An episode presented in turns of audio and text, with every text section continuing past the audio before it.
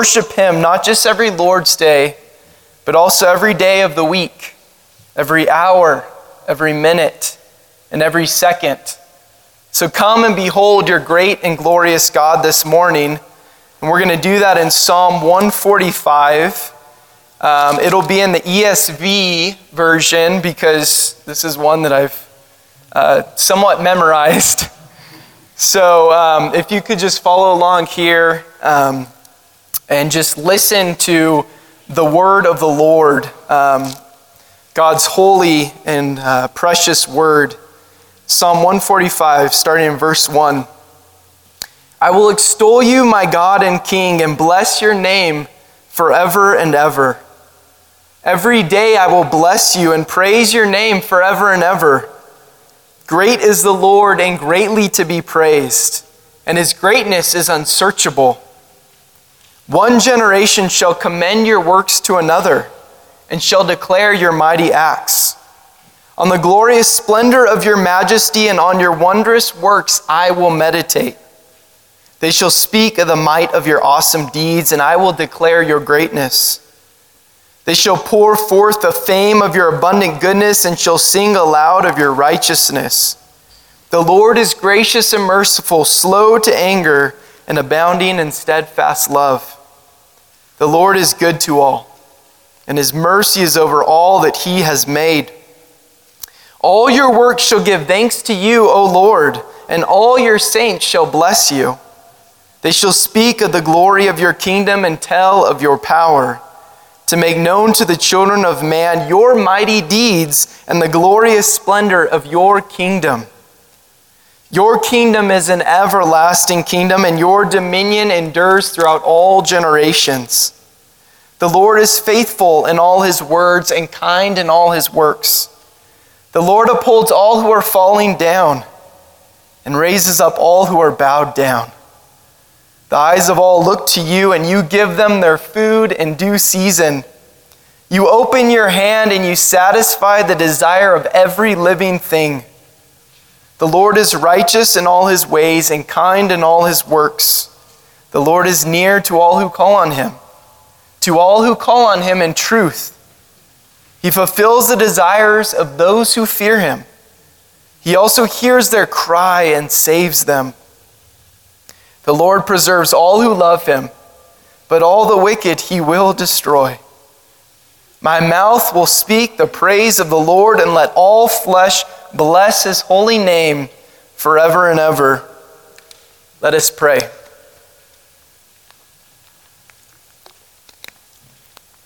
Heavenly Father, we pray that you would come forth in your power, in your Holy Spirit, that you would speak through me, that you'd speak words of comfort, words of grace, words of love, words of truth, words of boldness. That you would be with us this morning and you would speak to us, for you are our God and we are your people, and we desire to hear from you this morning. Use these feeble words for your glory. In Jesus' name, amen. Who here wants to be happy?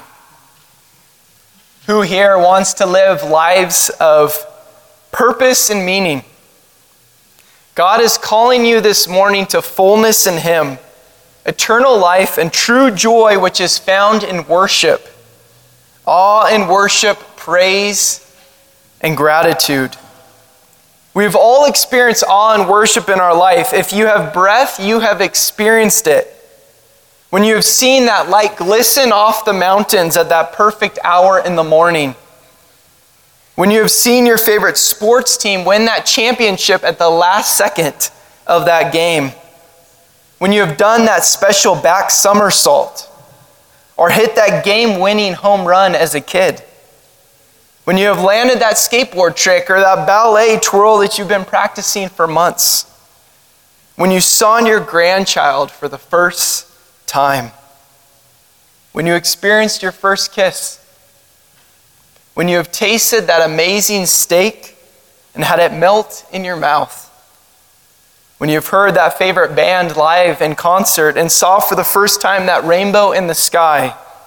We were all created to be worshipers, to be those experiencing awe in creation, and ultimately awe in the God who made all things. Some of you are young and everything is exciting. You're full of that awe and enjoyment. That's what we love about children and seeing their joy at all times. You're seeking out that joy and pleasure constantly. Others of you are older, and maybe you've been hit so many times and suffered to the point of apathy, or just losing joy and awe and worship altogether. You've been promised the American dream, and maybe you haven't achieved it. Or maybe you have, and it has been found to be empty. These are the true two roads. Which are you on? Full of awe and enjoyment, full of worship, or apathy, complacency? Are you living in awe of creation, or have you lost awe altogether? Full of hope in this world, or lost all hope? How about a third choice? The main point of this sermon is recapturing our awe of God leads to worship and true life for you and everyone else. Let me repeat that. The main point of this sermon is recapturing our awe of God leads to worship and true life for you and everyone else around you. We'll look at this with three different points. The first, worship misplaced. The second, worship redeemed. And the third, worship practiced. So first, worship misplaced. David begins his last psalm in the book of Psalms with the penultimate psalm of praise and worship.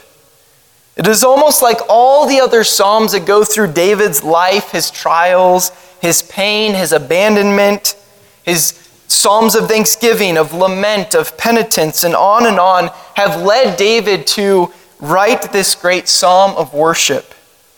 David, the man after God's own heart, is providing us a template for worship and a heart filled with awe and praise. He begins, "I will extol you, my God and King, and bless your name forever and ever. Every day I will bless you and praise your name forever and ever. Great is the Lord and greatly to be praised, and his greatness is unsearchable." You can almost feel the whole world stop, and all focus is upon this great and awesome God. David lays open his heart, and within it is praise that's welling up, praise and worship. His cup is overflowing with life and joy and praise. He has seen and truly knows this great God. The question we must ask is, how did David get to this place? Was he born with this mindset? How do we get to this place of worship that is so great, so glorious? If it is true, which I firmly believe it is, how come the world and everyone around us is not in this place of worship at all times? Why are we not there? Or why are we there on just certain days of the year? If we stop and we examine ourselves, these first verses were probably not what you were thinking when you woke up this morning after a hard week of work, after a night of insomnia, after you heard that bad news a few days ago, or after you went to fill up your gas tank. Our eyes are focused on our current situation, on the weather, the inflation, the war, the current sickness that's going around the U.S. Our phones and TV are constantly bombarding us with things to be fearful of, or things to focus our attention on, things that we don't have and need in order to be happy. And when we do experience awe, enjoyment, and worship, it is usually over some new stuff that we get. But then that awe can fade like a vapor. The problem inherent in every human, which you see throughout all of Scripture again and again, is we replace awe and worship in God with awe and worship in creation. Romans 1:25 says we exchange the truth about God for a lie and worship and serve the creature rather than the Creator, who is blessed forever. Amen. How many of us are right there? We might go to church on Sunday, but our hearts are distracted. We don't reach this place that David so heartily proclaims. We worship and have awe for creation at times, the mountains, the beautiful spring weather, the boy or girl at school, the future husband or wife, the better job, the future house with a view, or a healthy bill of health, and that's where we stop. The horizontal beauties of creation doesn't result in the goal, which is awe in the God of creation and worship of Him for the splendor of His majesty and His wondrous works. You see, God designed this world to give us pleasure every day. He carefully built pleasure gates into our physical, emotional beings, our eyes, our ears, our nose, our mouth, our hands, our mind, our emotions, all enable us to take in and enjoy the pleasures of God. And these are good things. And we should never feel guilty about pursuing and enjoying the pleasures of God's creation. The problem becomes when all of those pleasures becomes the ultimate motivator of our hearts.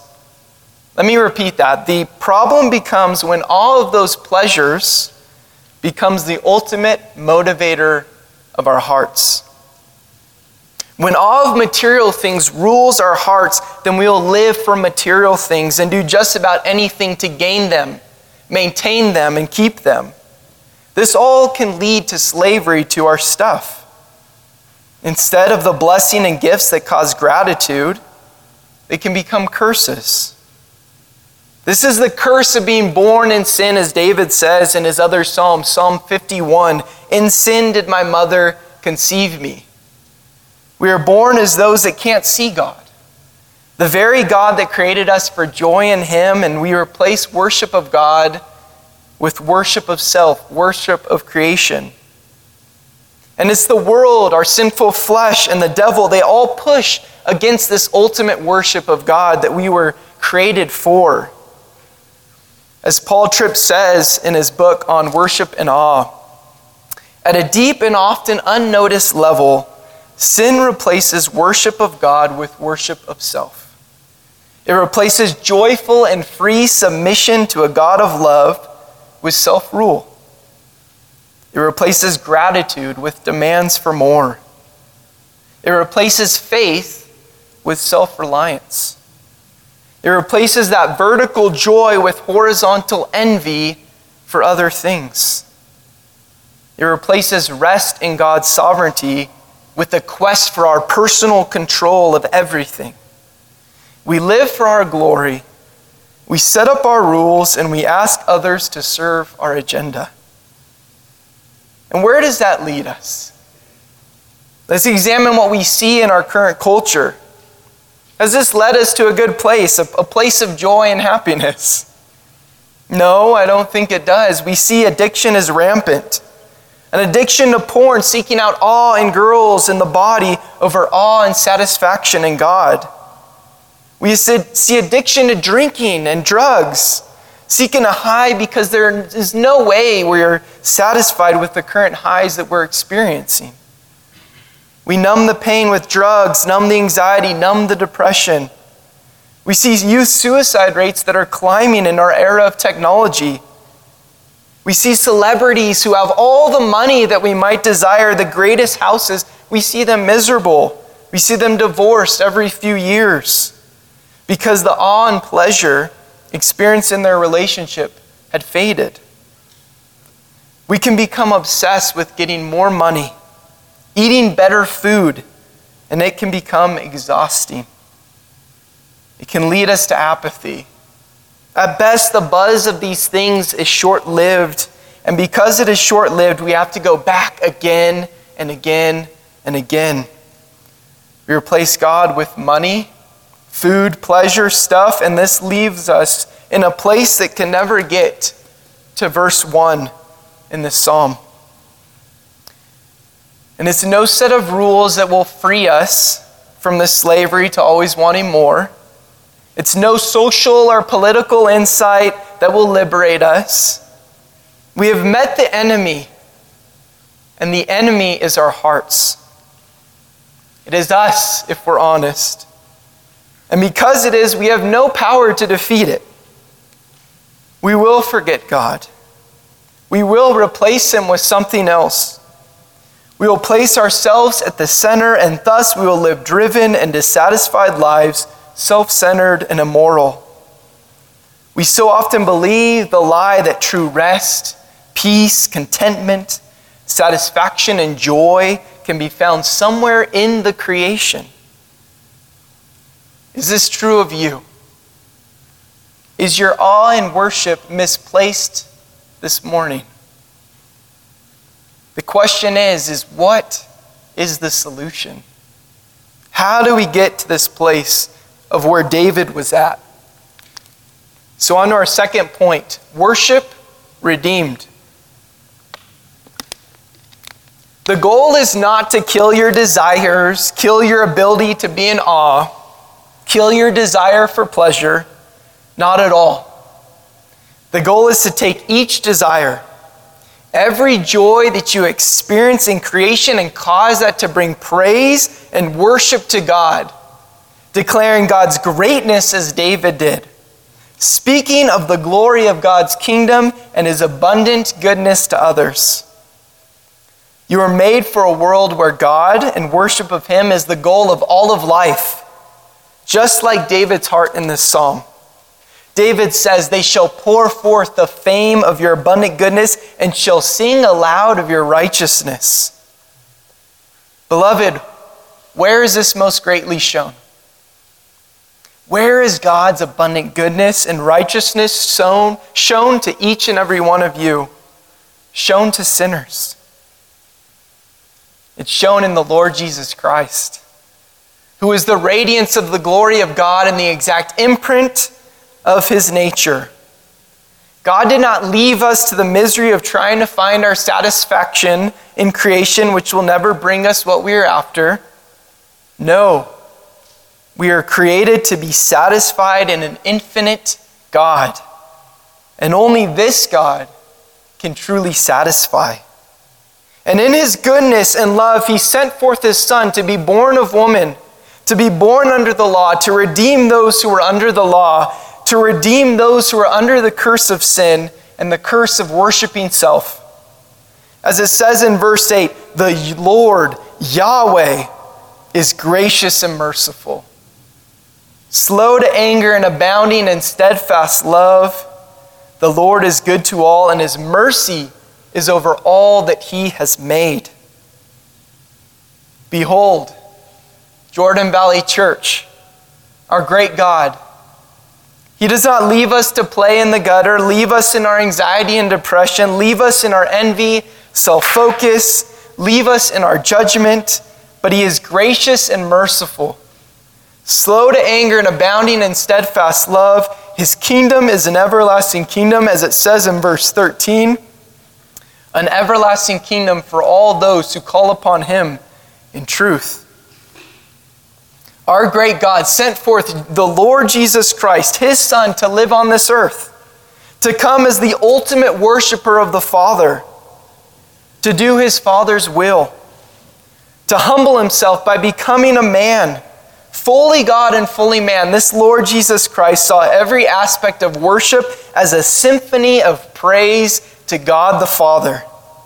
The wind and the waves obeyed him. And he came to redeem worshipers out of slavery to their unending desires, redeemed to be worshipers in spirit and in truth.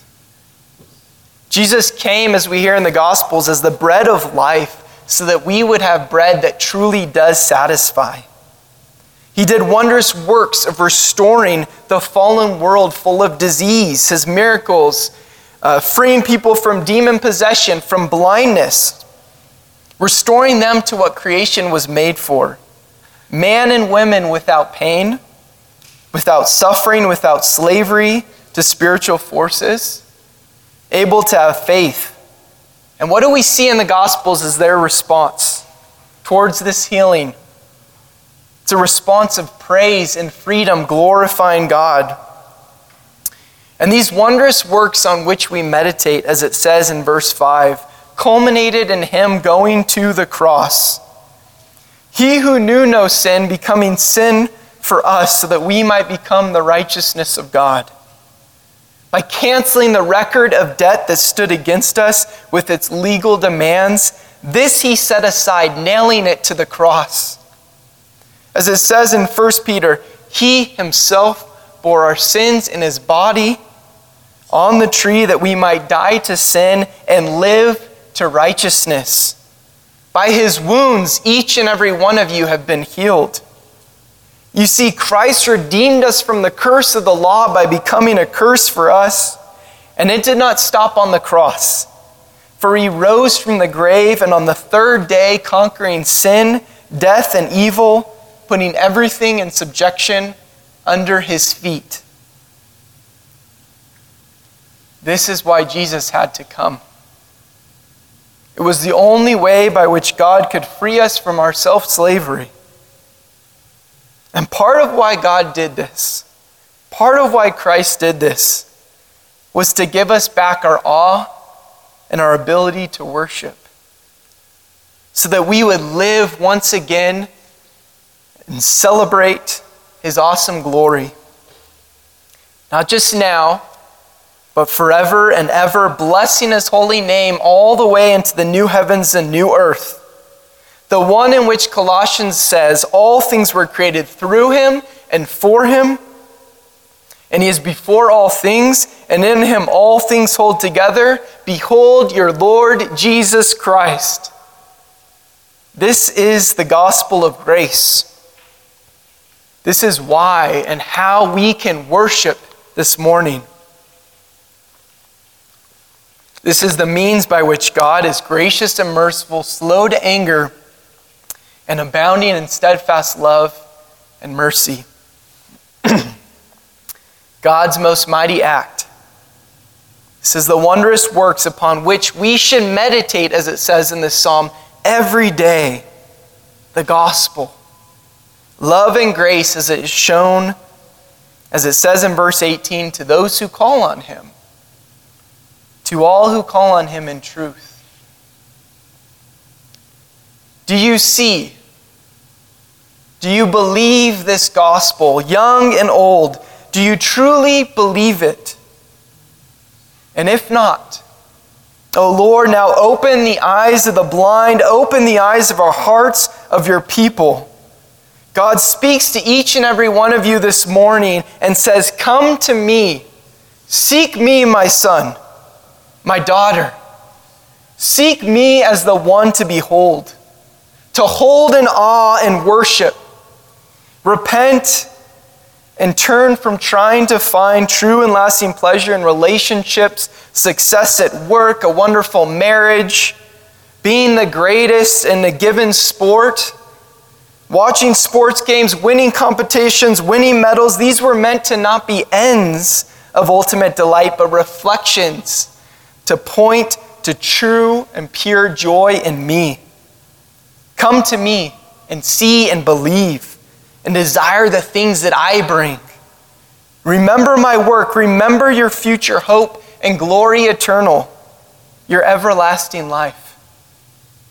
Young and old, rich and poor, stop now. Fall at your feet and worship this great and glorious God. As it says in Philippians 2, know that every knee shall bow and every tongue confess that Jesus is Lord.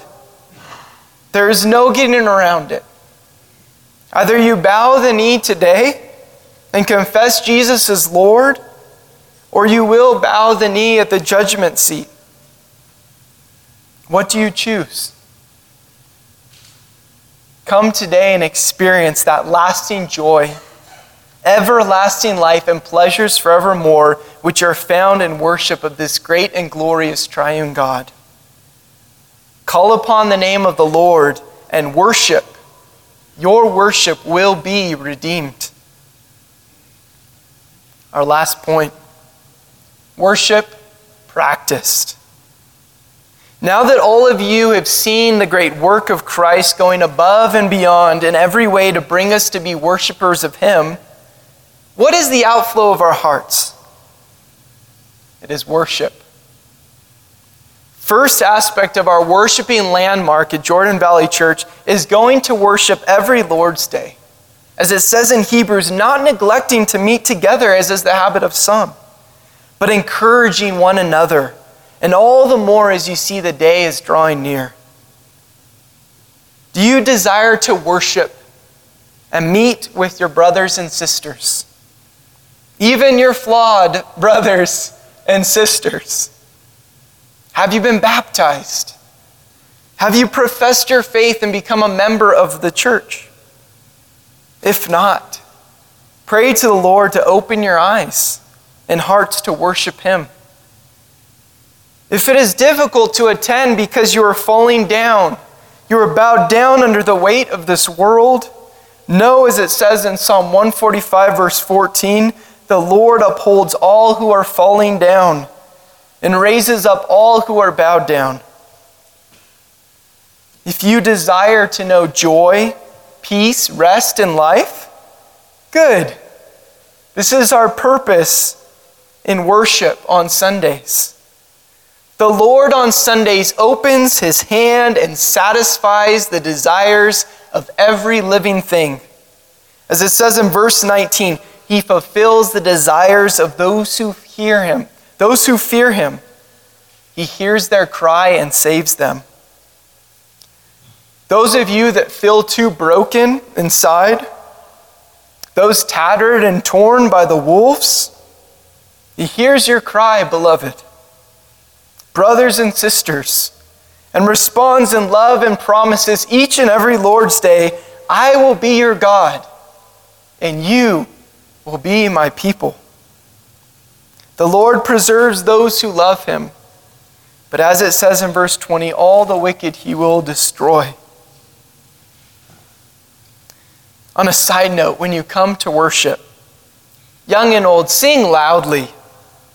Let the Lord know by your singing that you know his mighty acts and the fame of his abundant goodness. If you have no desire to come and worship the Lord, to sing, then maybe you have not beheld the true radiance of the glory of God, the Lord Jesus Christ. I encourage you to go to church every Sunday and pray that you'd be able to do just that. Pray for the pastors. Pray for those preaching the sermons that they would speak the truth of God so you would know God and know the Lord Jesus Christ. Pray Saturday night that you had a desire to go to church on Sunday and have the ability to receive from God's word and be changed by the Holy Spirit. Second, this worship of God and praise for him on Sundays, it overflows right into the whole entire week and passes from generation to generation. David says in verse 4, one generation shall praise your works to another and declare your mighty acts. Worship and awe does not stop internally with you, but overflows to your children, your friends, your family, and your neighbors. You proclaim to them, look at what he has done. Look at his mighty acts in his word. Look at this great God, his salvation to his people, his salvation to our family. I was dead, but now I am alive. I was blind, but now I see. I was lost, but I have been found. Son, daughter, this is why we worship this great God. This is why we go to church. This is why I love him and praise him. This joy, worship, gratitude, and praise on the lips of God's people brings one generation after another to pour forth the fame of God's abundant goodness and declare God's righteousness. Christianity is not some dead religion of rules and by works and effort you will reach eternal life. No, it is a religion that is focused and about knowing God in worship. Head and heart combined. The key is recapturing our awe of God and his creation and living in that reality. And this brings praise to God and glory to him and the desire to bring everyone around us into that joy of true worship, whether it be our children, our friends, our family. Every day we get the privilege of speaking of the glory of his kingdom. Christ is king. His kingdom is an everlasting kingdom, a kingdom of mercy, a kingdom of grace, of love, joy, peace, rest, kindness, forgiveness, and gentleness. How can we not, out of love for others, share this truth of this glorious kingdom with others? In the day-to-day, worship is simple. When you look at the mountains, tell your children, look, God created that for you to be amazed. When you're eating that meal that tantalizes the taste buds, stop and say to those around you, wow, how amazing is the food that God has created. The millions of flavors. Our goal as parents and family is to create worshipers of God. Worshipers seeing the end of every aspect of creation as praise and worship and awe of the God who made it all. When you're at work, thank God that your work provides food and shelter and that he gave you a brain and hands and ability to work. All of this praise for God brings glory to him and will last into eternity through eternal rewards and eternal glory. It is purposeful when we praise our God. Here's just a practical aspect that I was thinking of that I think can help foster this joy and worship in life. First, put down the phone and media. It is shown, as I was researching this, that social media, phones, technology all lead to depression and anxiety. It is proven that phones and social media leverage the same neural circuitry used by slot machines and cocaine to keep us using their products as much as possible.